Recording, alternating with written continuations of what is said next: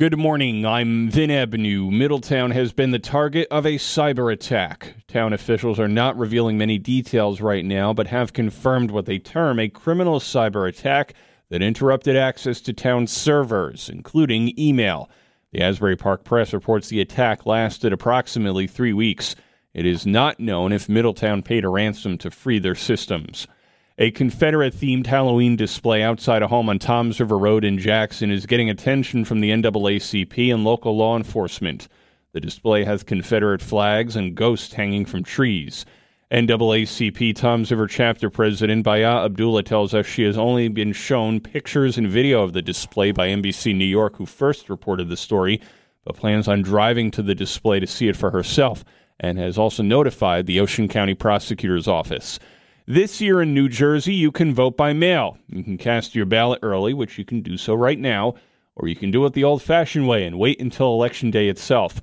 The idea is to encourage voting, but there are concerns in some cases this new multiple choice format may actually be doing more harm than good. Some voters are confused about early voting because different locations are being used, and there has been widespread confusion about what you need to do or not do to vote by mail because last election almost everybody was told to mail in their ballot. Micah Rasmussen of the Rebovich Institute for Jersey Politics at Rider University says even with all of these choices, I don't think we can say that it's going to lead to a greater increase in participation than we would have had anyway. Meanwhile, it's unclear how much the state is spending on early voting. Estimates range between 30 and 80 million dollars. I'm David Matthau. Netflix is looking at the former Fort Monmouth property as a production facility for its movies and series.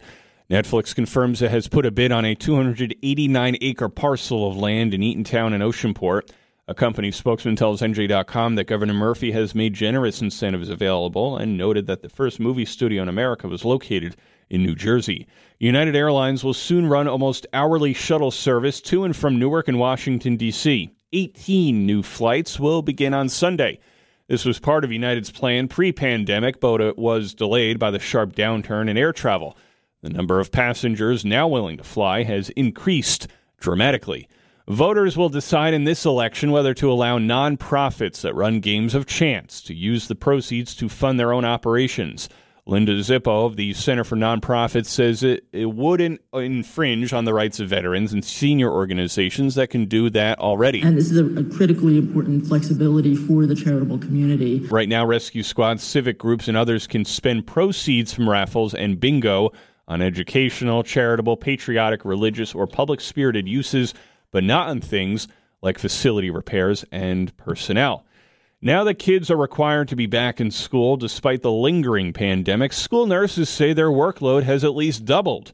The association representing these nurses claims many are mentally wiped out and it's only October. New Jersey State School Nurses Association President Donna Pluce says to go along with the typical nursing duties, physicals, screenings, handling everyday accidents and illnesses, nurses are taking on everything COVID related now. Does this child need testing? Who can't return yet? Who's been exposed? For the most part, nurses are on their own, as they've always been. And starting this week, schools are required to submit COVID reports on a weekly basis to the state. The association is telling nurses to ask their school or district for assistance. Some districts have responded by getting extra help in the nurse's office. I'm Dino Flammia. Kids as young as five could begin receiving COVID vaccinations as early as next week after an FDA panel endorsed kid sized doses of the Pfizer drug.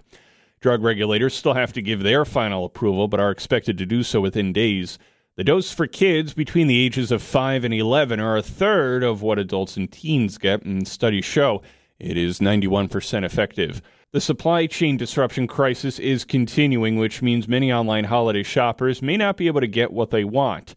Rutgers economist James Hughes says brick and mortar retail stores that have been losing customers to online shopping for years may soon be filled with shoppers. Realizing there's going to be a problem, so they're going to try every every which way uh, to get the goods and presents certainly that they want. Yes, the supply chain crisis is expected to drag well into next year.